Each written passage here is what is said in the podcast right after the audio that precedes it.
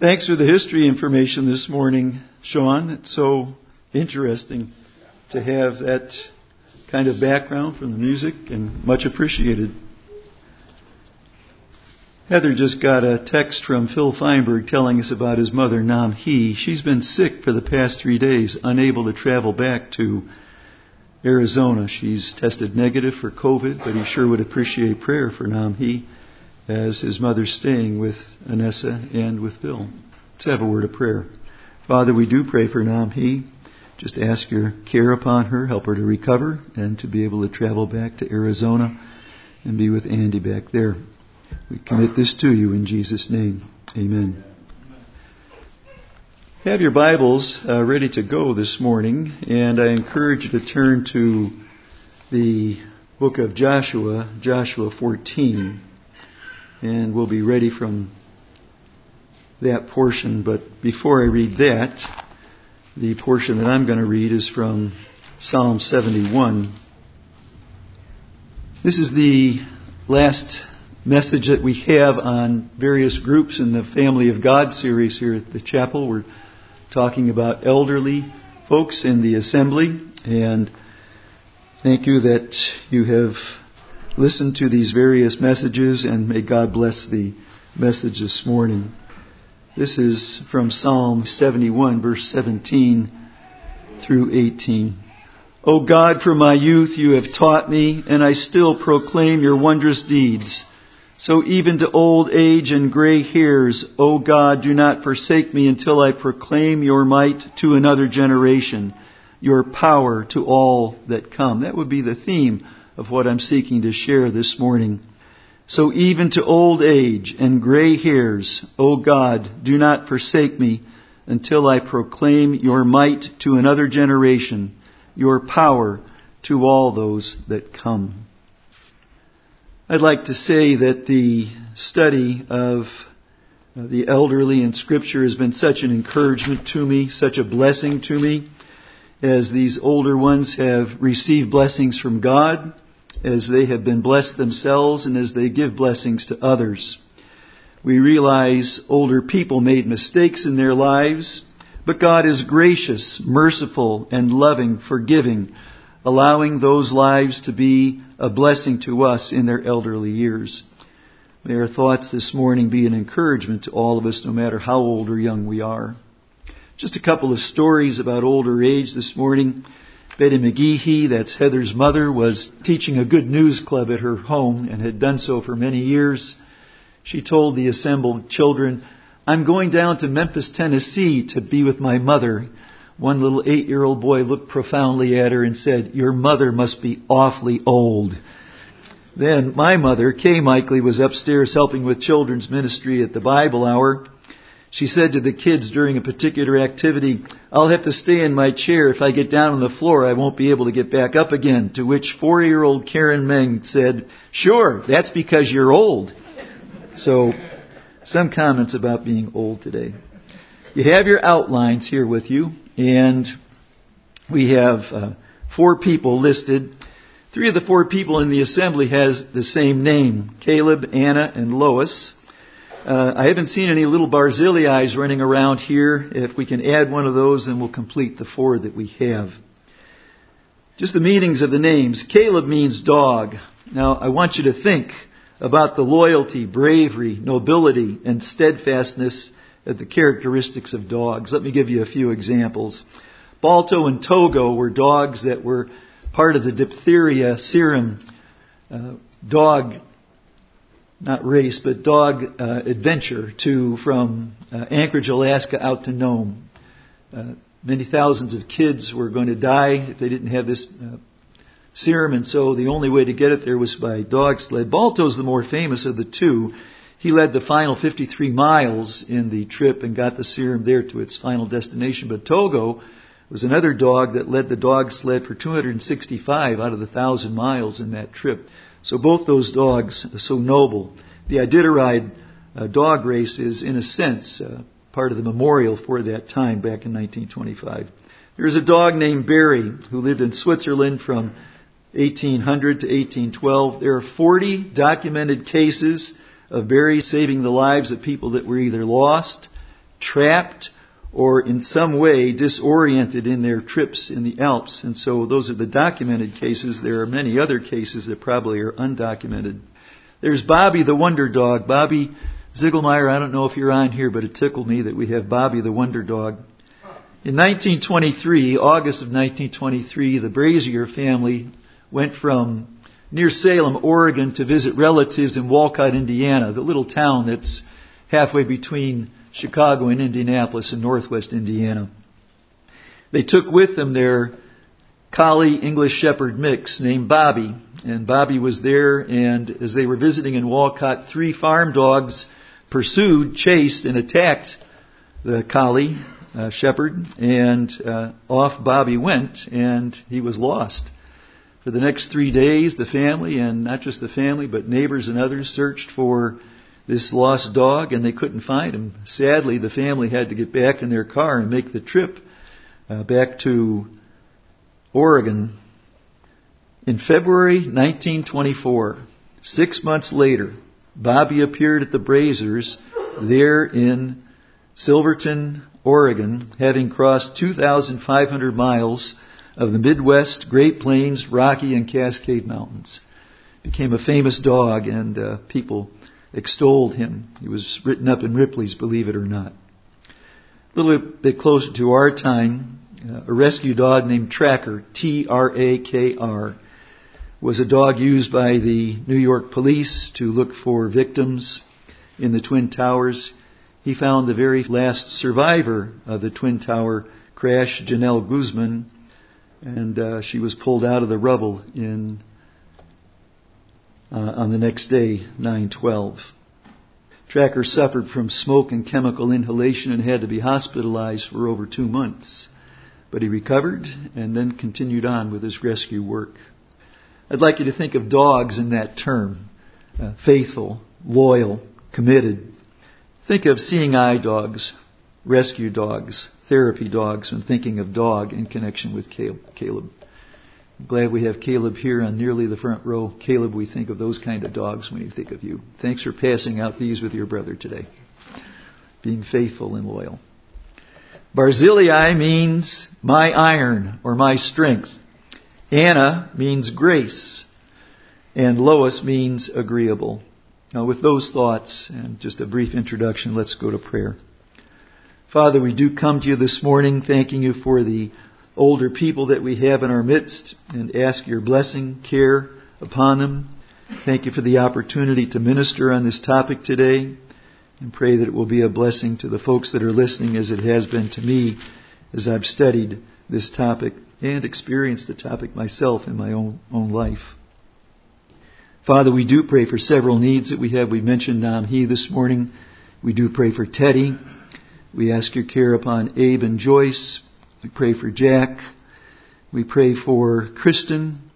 Father, we pray for Mike and for the procedure that is planned, Mike Merritt, and the procedure that is planned in the next few weeks.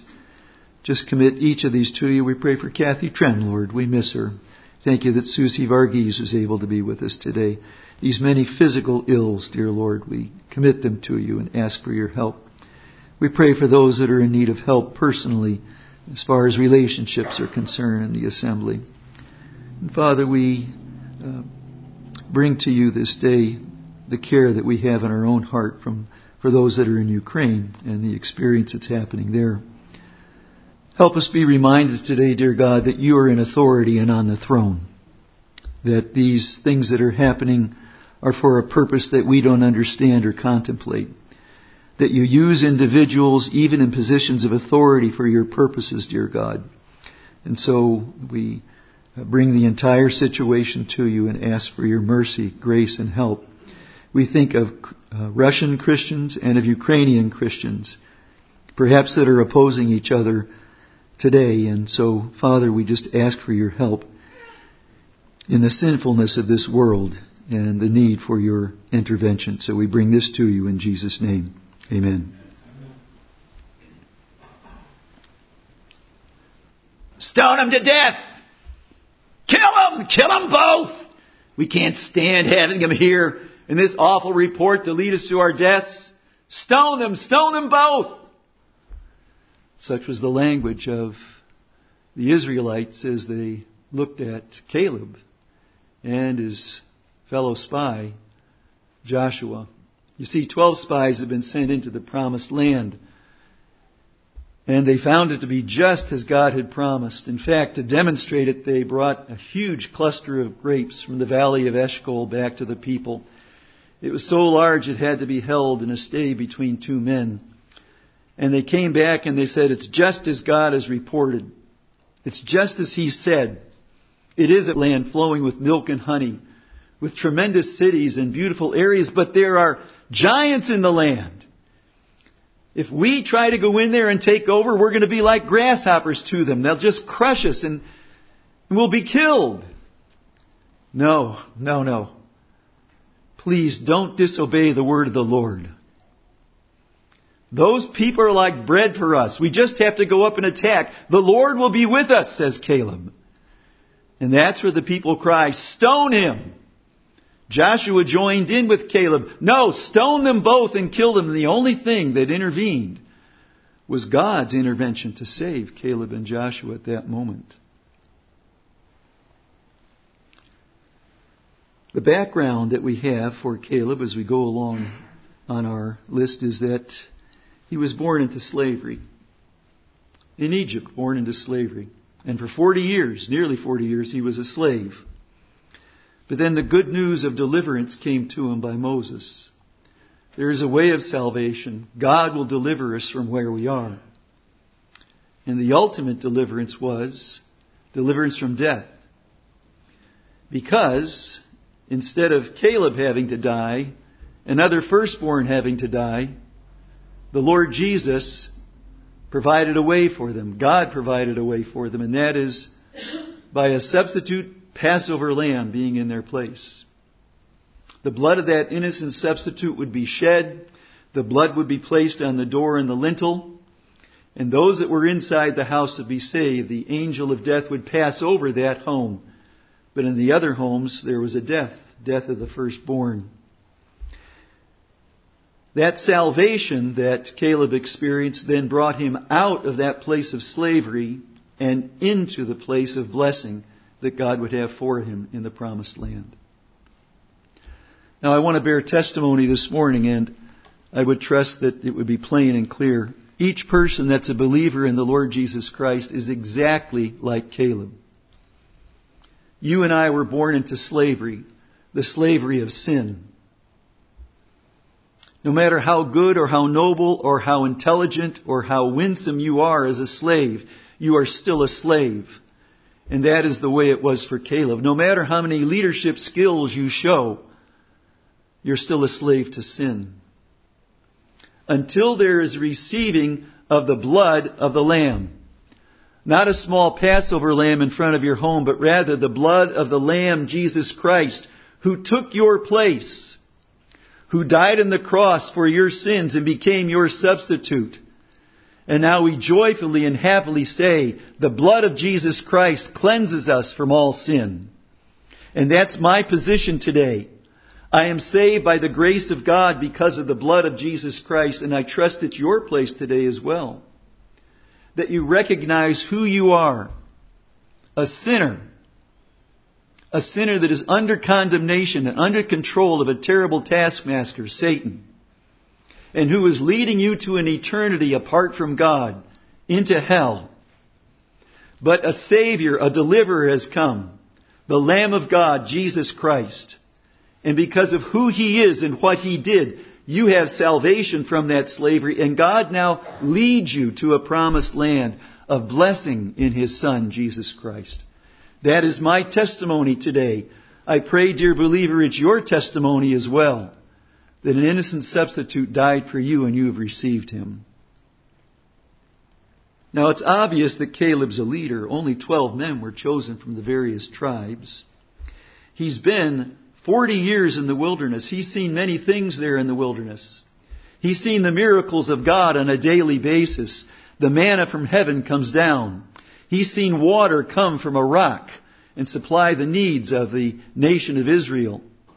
He has seen a whole variety of other miracles, some of them of the judgment form, where entire groups of families are swallowed up by the earth because of their disobedience to God.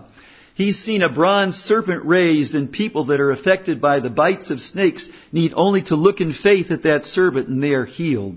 All of these things have been observed by Caleb and he now comes to the promised land. Instead of being allowed to go into the promised land at that time, he now has to go for another 38 years through the wilderness until every one of that generation, except for himself, Joshua, and some priests, are allowed to go into the promised land. He fights for five years, contending with a new leader, that is, being under the leadership of a new leader, and that is Joshua. God saves and they go into the southern portion, the, the, middle portion, the southern portion, and the northern portion. Much of the land of Canaan is now under the control of Israel. And now it's time to distribute the fruits of their battle and of their labor in fulfillment of the promise of God. Let's read Joshua 14, 6. And it's the passages 6 through 15. We won't read it all. Then the people of Judah came to Joshua at Gilgal, and Caleb, the son of Jephunneh, the Kenizzite, said to him, You know what the Lord said to Moses, the man of God, in Kadesh Barnea, concerning you and me. I was forty years old when Moses, the servant of the Lord, sent me to Kadesh Barnea to spy out the land. I brought him word that was again in my heart. Now let's go up to chapter, verse 10, the last part of verse 10. And now behold, I am this day 85 years old. I still am as strong today as I was in the day Moses sent me. My strength is now as the strength that I, that was then for war and for going and coming. So now, Joshua, give me this mountain in the country which the Lord spoke of in that day. I've been in Canaan. I was there 40 years ago. I fought here five years. Now, I've got a spot of land. It's the high country of Hebron, south of Jerusalem. That's what I want. That's what I claim. Joshua, I want you to give it to me. I'm saved. I'm in the promised land, and now I'm claiming something that God can give to me, and that's this high ground, this mountain. In our old age, you notice the pronoun, in our old age, we can still claim mountains, mountains that we have not climbed before. You in your old age can still climb mountains. You're young people. You can be looking for those mountains to climb. God has mountains before you for you to claim and for you to have for your own. Let's make an application of this. What are the mountains that I have, I'll say, in my life? What are the mountains God has for me? A mountain God has for me is to have an understanding of husbands' loves, love for their wife in marriage relationship. It's a mountain that God has shown to me, and I need in my old age to climb and claim that mountain as I never have before in my life. There is a mountain before me, an awareness of women in the assembly as an elder in the Lord Jesus Christ. How is it that God can use the women here in the assembly and for me to have an understanding of that? It's a mountain I need to climb and a mountain I need to claim. May God give me understanding, sympathy, and wisdom in the mountains in my life before me. What are the mountains that you have in your life, dear older believer?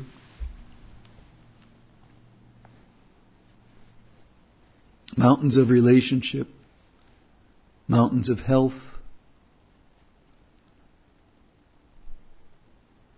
mountains of dependence on the Lord as you never have before.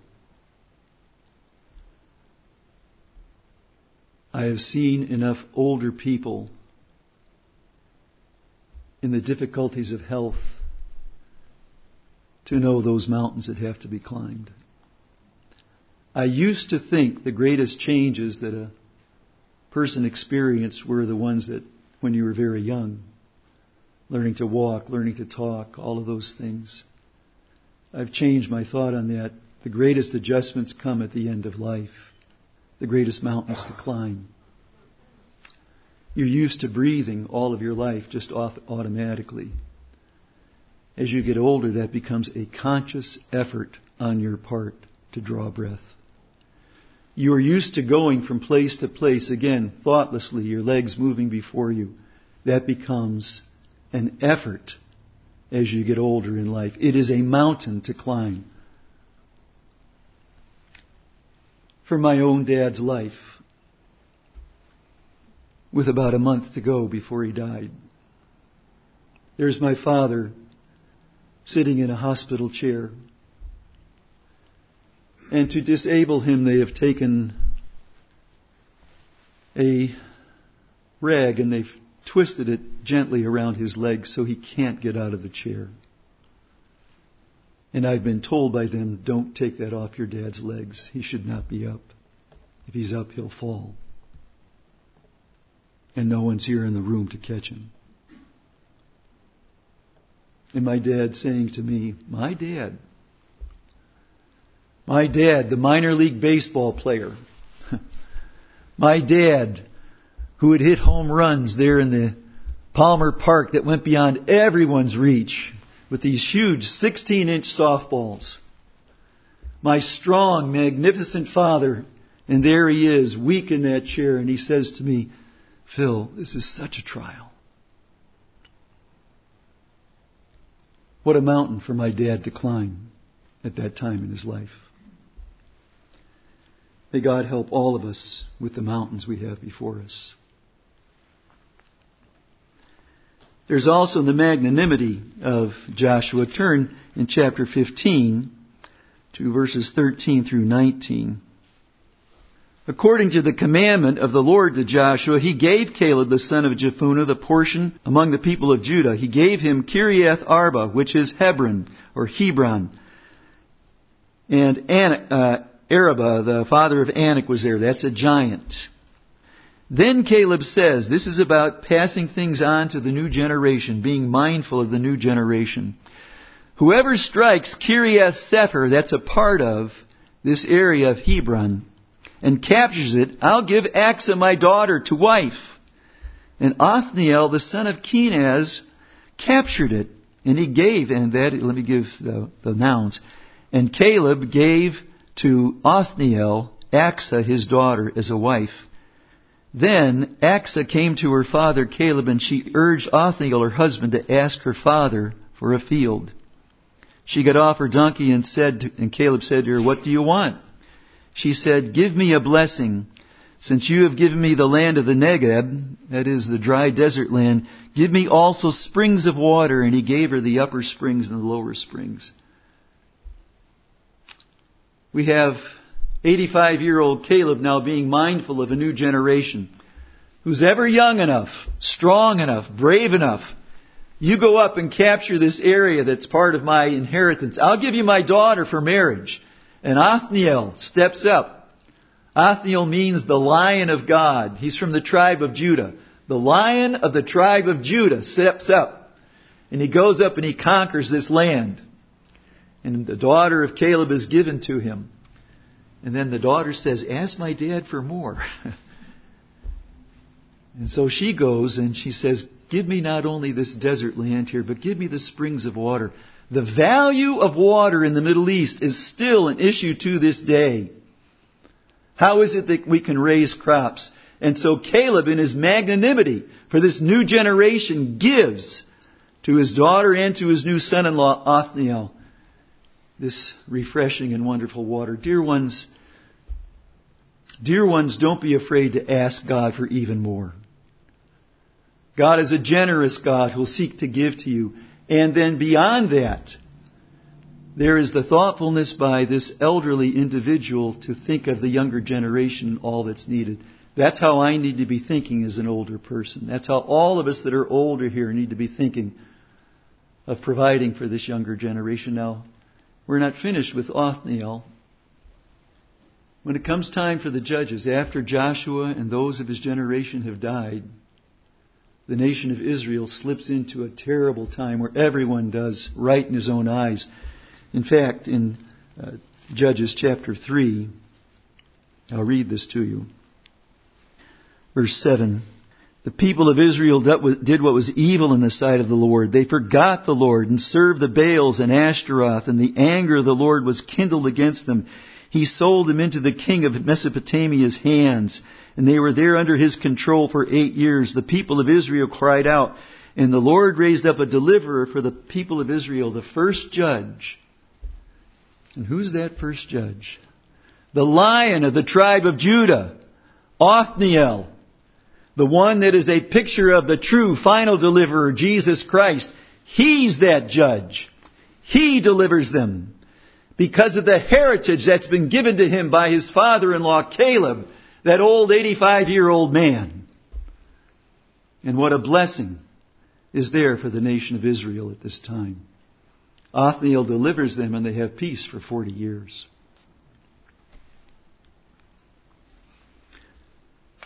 Let's go to the next individual, and that is Barzillai, my iron.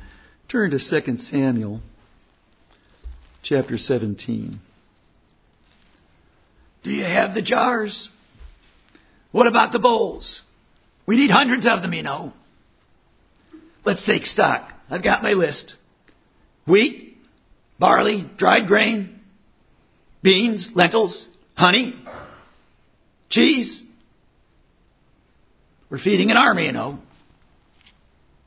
Blankets. Yes, I said blankets. An army not only has to eat, it has to sleep. We have no time to lose. I'm working with Shobi and Machir. We're trying to assemble all of this together. This may be my last act, but it's going to be my best. Long live the king. Long live King David, the anointed one, by the hand of Samuel the prophet. And so, Barzillai comes into the scene.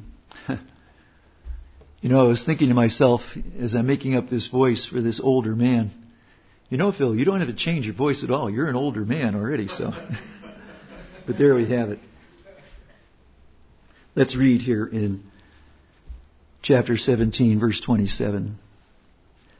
David came to Mahanaim Shobi the son of Nahash from Rabbah of the Ammonites, and Machir the son of Ammiel from Lo-debar, and Barzillai the Gileadite from Rogelim, brought beds, basins, vessels, wheat, barley, flour, parched grain, beans, lentils, honey, curds, and sheep, and cheese from the herd for David and the people who were with him to eat.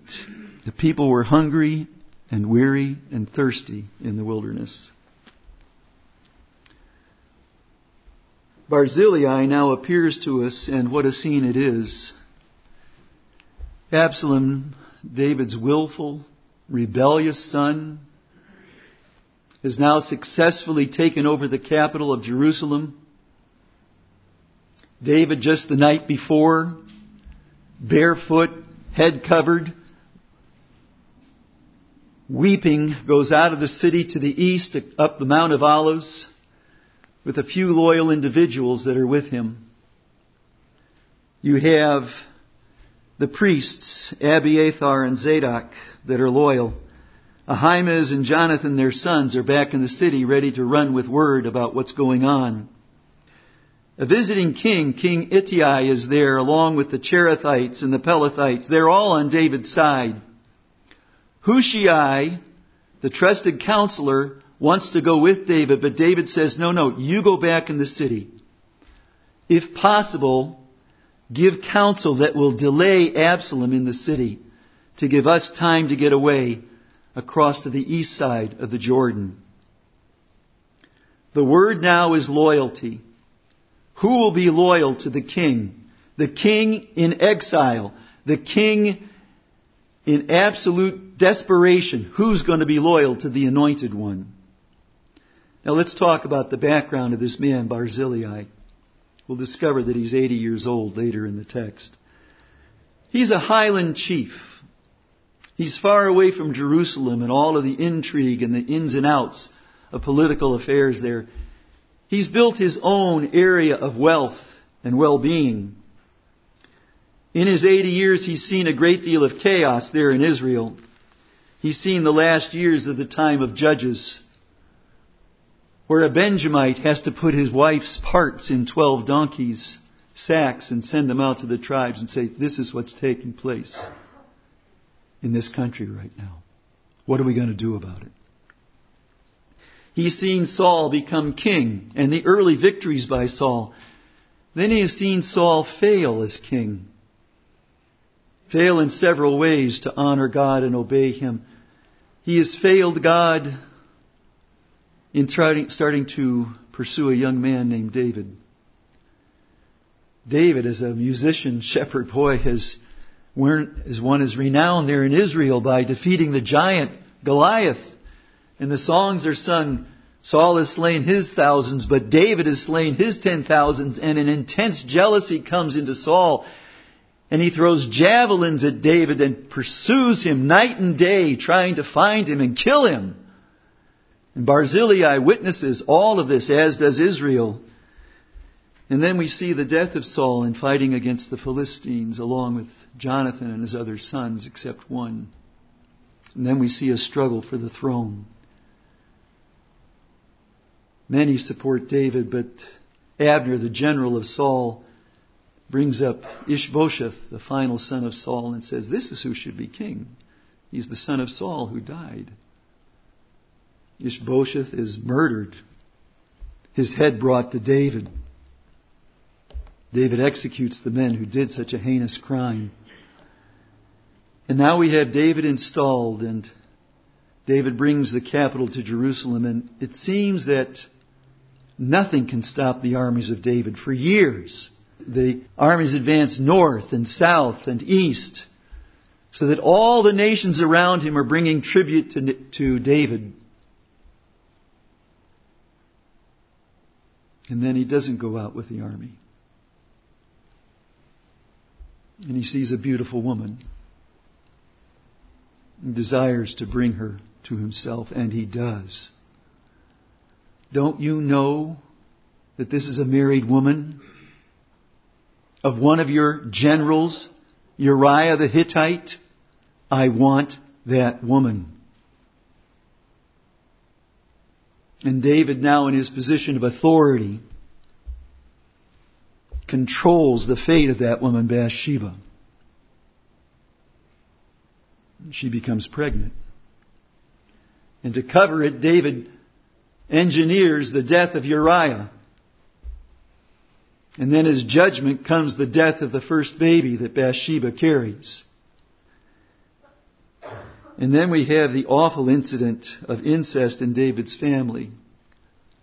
A son and a daughter of David, Amnon, desires for sexual intimacy a sister of his. Her name is Tamar.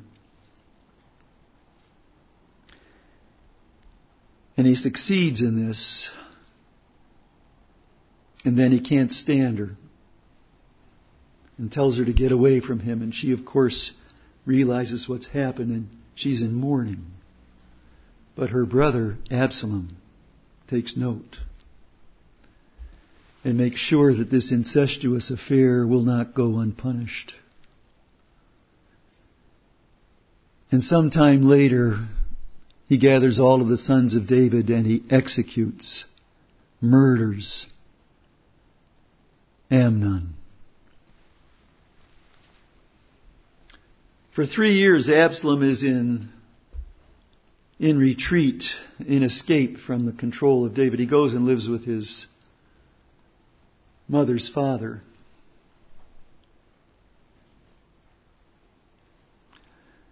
And then he comes back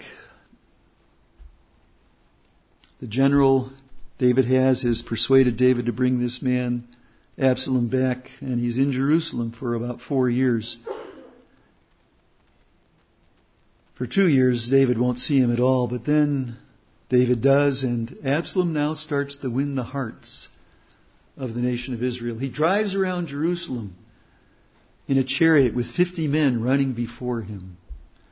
And when people come to see David, they say, what, What's your problem? Well, I've got a land dispute. Oh, if I were just a judge here in this land, I'd take care of it in favor of you. You've got a great case. And someone else would come. What's your problem? I, I, I'm in debt. I can't. Re- oh, if I were a judge, the debt's unjust. And if I were in control here, I'd take care of you. Your case is. And that's what Absalom did for two years. He sowed rebellion and he won the hearts of Israel. And then in full flower, Absalom engineers this coup. And he marches on Jerusalem, succeeds in doing so, and David is now on the east side of Jordan. The question is, who is on the king's side? Who's on David's side?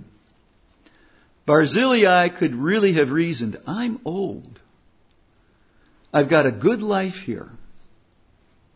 I could get into a lot of trouble if I picked the wrong side. I'll stay out of this and I'll live out my days.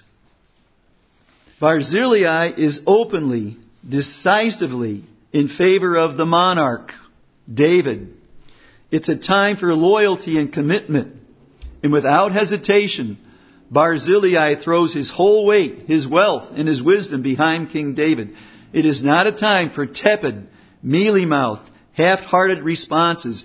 David is for the king and against his enemies, and he will do everything he can in his 80 year old life, use all of his capacities, resources, to allow him to help God's anointed, King David. The application of this is extremely plain and very easy.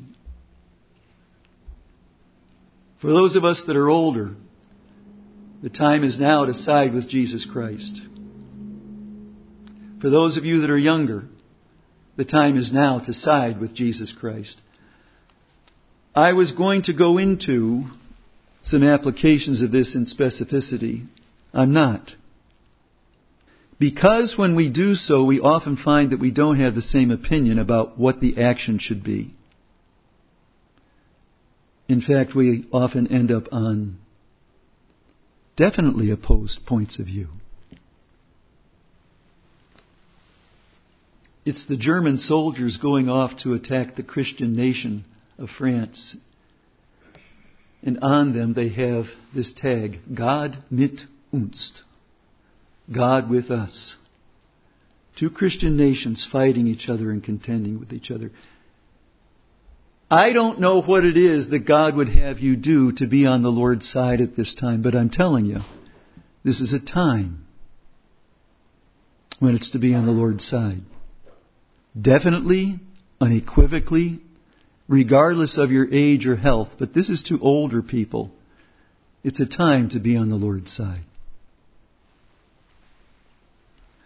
There's a great victory that's won. Absalom is killed. And it's time for King David to cross the Jordan River and go back to his capital in Jerusalem. And down comes Barzillai. Turn to chapter 19. And we'll start in verse 31. Now Barzillai the Gileadite had come down from Rogelim, and he went off to King David to the Jordan to escort him over the Jordan. Barzillai was a very aged man, 80 years old. He provided food while, he, while David stayed at Mahanaim. He was a very wealthy man. David said to Barzillai, Come over with me, and I'll provide for you and me in Jerusalem. But Barzillai said to the king, How many years do I still have left to live that I should go up with the king Jerusalem. I am this day eighty years old. Can I discern what is pleasing and what is not? Can your servant taste what he eats or drinks? Can I listen to the voice of singing men and singing women? Why then should your servant be an added burden to my lord the king? Your servant will go a little way over the Jordan with the king. Why should the king repay me with such a reward? Please let your servant return that I may die in my own city near the grave of my father and my mother. Barzillai, oh, my friend, You who sided with me, I'm going up to Jerusalem. Come with me, come with me. What a time we'll have together. Now, David, listen. I'm old. I can't see what's good or bad. My taste buds are gone. I, I can barely hear what you're saying, for goodness sakes. I'll go with you a little way across the Jordan. It's nice and flat there. You see, Barzillai could look and see what was before him. In about a dozen mile journey, there is a 3,000 foot ascent from the below sea level plain of Jordan up to the 2,800 foot above sea level area of Jerusalem. It's an area of switchbacks. It's a difficult, painful road. How could that 80 year old man get up there? I'm sorry, don't honor me like this. I've been for you, and I am now, but I've got somebody else in mind here. And here's the man that he has in mind, and mindfulness of the new generation in the middle of 37. But here's your servant, Chimham. Now, some people pronounce it Kimham. Chimham, let him go over with my lord the king and do whatever seems good to you. The king answered, Chimham shall go with me, and I'll do for him whatever seems good to you. Barzillai has a younger man in mind. It's possibly his son. I'll say likely his son, Chimham. His name means longing, desiring. It's beyond wishing. It's something that you really uh, hope for, long for. Take Chimham with you. Let him experience all that I would experience. Let him see the glory of your triumphal entry into Jerusalem. Let him rejoice in the armies marching in victory. Let him see you for who you are, the anointed one, the Messiah, the King. What experiences Chimham has now because of the words of an older man? And dear older ones, that's what we need to do. To bring younger people into the experience of knowing and experiencing the great God and King Jesus Christ. The blessing goes on beyond that, not just the personal blessing for Chimham, for Chimham and his sons. It says in 2 Kings, as David is going to be dying, he says to his son Solomon, Now be sure that you're loving to Chimham and his sons. They brought me good food when I was over on the east side of Jerusalem. And then it goes hundreds of years beyond that. Chimham seems to have settled in the area that we would call Bethlehem, and that he called Bethlehem as well. Turn up to Jeremiah, please. Jeremiah 41. Verse 17. And they went and stayed at Geruth Chimham near Bethlehem. Geruth. What a strange name. Geruth means temporary habitation. And they also went up and stayed at the temporary habitation, Chimham, near Bethlehem. Let me phrase it in ways that we'll understand it. Go up and stay in Chimham's Inn in Bethlehem. The inn at Bethlehem. Now, you guys might be as incredulous as me. Now, come on, Phil. You're pushing that. What do you mean, Chimham's Inn? I'm Going to try to link that with the inn where the Lord Jesus Christ couldn't be born because there was no room for him?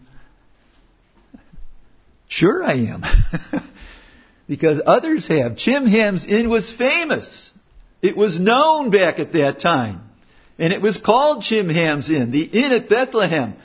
Who knows what blessing, dear older people, we can give to younger people, to those that follow them, and to the generations to follow that. That the blessing of Jesus Christ being right there in their midst might be fulfilled. All because Barzillai, this older man, had a commitment to a new generation. Turn up to Luke chapter 2, please. Luke 2. Anna, grace, gracious. Anna, please tell us. What's the word of the Lord today? Anna, you know the word of the Lord. Tell us all. Please tell us. Dear ones, I have no word for you today. The Lord has not spoken to me. I, I do have this word. It's for every one of us and every day. Love the Lord your God with all your heart, with all your soul, and with all your might. That's the word of the Lord for every one of us, every day. Now, you be content with that. I have to go to the temple as I usually do. Perhaps tomorrow. And such would be in Anna's life. They would come to her and they'd say, What's the word of the Lord? Because Anna was a prophetess. Let's read here in Luke 2, verse 36. There was a prophetess Anna, the daughter of Phanuel of the tribe of Asher. She was advanced in years, having lived with her husband seven years from when she was a virgin, and then was a widow until she was 84 years of age. She did not depart from the temple, worshiping with fasting and prayer night and day. And coming up at the very hour, and let me insert, when Mary, Joseph, Jesus, and Simeon were there, coming up at that very hour, she began to give thanks to God and to speak of Jesus to all who were waiting for the redemption of Israel. Anna is a prophetess. She's in the line of prophets that we know of. Miriam, the sister of Moses, was a prophetess. Then 300 years later, Deborah gave her prophecy to Barak in the time of the judges. 500 years after that, we have Huldah the prophetess giving her word to King Josiah. And now 600 years after Huldah, we have Anna the prophetess giving her prophetic ministry. And Anna is not the last woman to be prophesying. 50 years after Anna at the church of Corinth, there are women that are praying and prophesying. And ten years after that, in Caesarea, we have four daughters of John, the deacon, evangelist, that prophesied to Christians in Caesarea. Anna is of a goodly heritage. Her father's name means the face of God. After seven years of marriage, Anna, a widow, has continued to minister night and day in the temple. What a remarkable woman Anna is. There is nothing for her to do in the temple. She's not a priest. She can't offer the sacrifices. She's not a Levite. She can't bring wood to the altar. She can't carry the ashes out. She can't clean the vessels and the spoons and the other materials that are used in sacrifice. Why, in the temple, she's not even allowed in the inner areas. Women are stopped at a particular court, and then the men can go in. What in the world can Anna do at 84 years of age? She can prophesy. She can pray. She can fast. And she can tell others of what is to come. We older ones can do this. Dear Christian women, you can do this. What an example for all of us. At my age, there are things I cannot do that I used to be able to do. But I can do what Anna did. I can pray. As long as God gives me strength, I can proclaim. That's what prophecy means, the forthtelling of the Word of God. She honors the Messiah. She knows the Messiah is coming. She knows it from Genesis, Deuteronomy, Job, Psalms, Isaiah, Daniel, Zechariah. It's filled with this coming one. She knows from Isaiah, unto us a child is born, unto us a son is given. Perhaps she's thinking of Psalm 11 or in the book of Habakkuk where the glory of the Lord filled the temple. Perhaps she's thinking of a time where the glory of God was so great that the priests were forced out of the temple during Solomon's time. Or perhaps, dear Anna, coming on this day at this time is overheard a man named Simeon who now holds in his arms a two month old baby named Jesus with Mary and Joseph standing by. He says, Let your servant now depart in peace because what you have promised me has come to fulfillment. I have seen your salvation. It's in this little child. And Anna, hearing that, and perhaps from her own prophetic insight, she now joins in this. And she is determined to tell all others about it. It says it right here in our passage. At that very hour, she began to give thanks to God and to speak of Jesus to all who were waiting for the redemption of Israel. Redemption. My goodness. What she knows about redemption from the years past has now had new meaning. The songs that she sang from the Psalms. O Lord, my strength and my Redeemer. It's from Psalm 103 who redeems your life from destruction and crowns you with loving kindness. Psalm 107, let the redeemed of the Lord say so. The story of Ruth would now be brought to her in magnificence, the kinsman redeemer. when she hears Job in his book saying, Behold, my Redeemer lives, how this will thrill Anna in her prophetic ministry as she speaks about the fulfillment of all of that that's been there in the Old Testament. And she tells everyone, everyone who's looking for the redemption of Israel, He's here. I've seen Him. I know Him. Dear older Christian women, may God bless you in the ministry that you have in proclaiming the truth of God to us.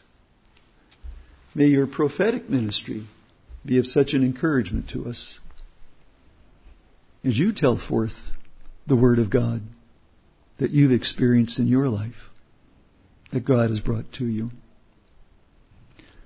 Now, agreeable Lois, the children are in the back. It's five after twelve. I'll have to leave that to you. It's a meditation on grandmothers and all that they have as far as blessing is concerned. I do want to make sure I make these thoughts at the end. These people, Caleb, Barzillai, Anna, and Lois, didn't just suddenly appear on the scene. It comes from a lifetime of commitment to the Lord. This is a message for you younger folks out there. you younger kids that are in your 40s and 50s. and you even younger ones. You don't just suddenly become loyal to the king. You don't just suddenly give your wealth to the king when he's in retreat. You don't just suddenly become prophetic in your ministry. It comes from a lifetime of commitment. It's not the first step or the last step. It's the first step and the last step and all the steps in between. Now, doesn't mean that you'll live a perfect life. Dear God, may God help me if I had to live a perfect life and be up here proclaiming the Word of God today. I'm a sinner. I'm a sinner who's been saved by the grace of God, and that salvation gospel still goes on in my life. The need for God's grace to effectively cause me to walk forward for His sake and for His glory, and He does the same for you. It is the grace of God that carries us on, sustaining grace, fulfilling grace. So commit your life to the Lord so in your older age you can minister like these folks have. There is the aspect of the breadth of their ministry, from very poor to very rich, from being a widow to, uh, in Lois's case, helping out those that are going to be missionaries. God sees everything, every act, no matter how large or how small. Dear grandmothers, do you think that God is not seeing the babysitting ministry that you're doing? and is blessed by it and encourages you in it. God bless you, dear grandmothers. Finally, there's the issue of poor health. Phil, all the people you've talked about so far, except for Barzillai, they seem to be in pretty good health. Well, we have Jacob, David, and Elisha that are all in very poor health in their latter years. We have Peter being told in John 21, you're going to have to have somebody else dress you and they'll lead you someplace that you don't want to go to. That very well describes older age. My mother telling me, Phil, you wouldn't believe what happened today. A man came in. He undressed me. He took me to the shower. He showered me. And then he put my clothes back on. it's the first time that's ever happened to me. I know, Mom. It's the care that they're giving you here, and you need it.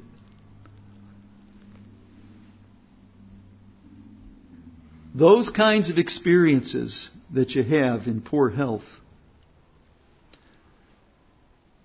God can still use you this day. I think of Joe and Joyce Periel this morning, and they are ministering to Joyce's older mother. Now, Annie may not be aware of it, but what she's doing in her older life is she's giving her daughter and son in law the chance to minister to her. What a blessing from God to give us the chance to minister to those that are older, even in their ill health. Thank you for being so patient and listening. Thanks to the kids for not going too wild down in the basement. Let's have a little closing word of prayer. Father, we thank you for the ministry that older people can have among us. Thank you for your graciousness to me, Lord, that you've given me 70 years and now I'm into my 73rd. And because of that, it's your strength that's being revealed in my life. Thank you, dear God, for such graciousness and goodness on your part. Bless us now today as we go to our homes. Keep us safe as we go. Thank you for every single member, every single person that's a part of the family of God. And we pray this in Jesus' name. Amen.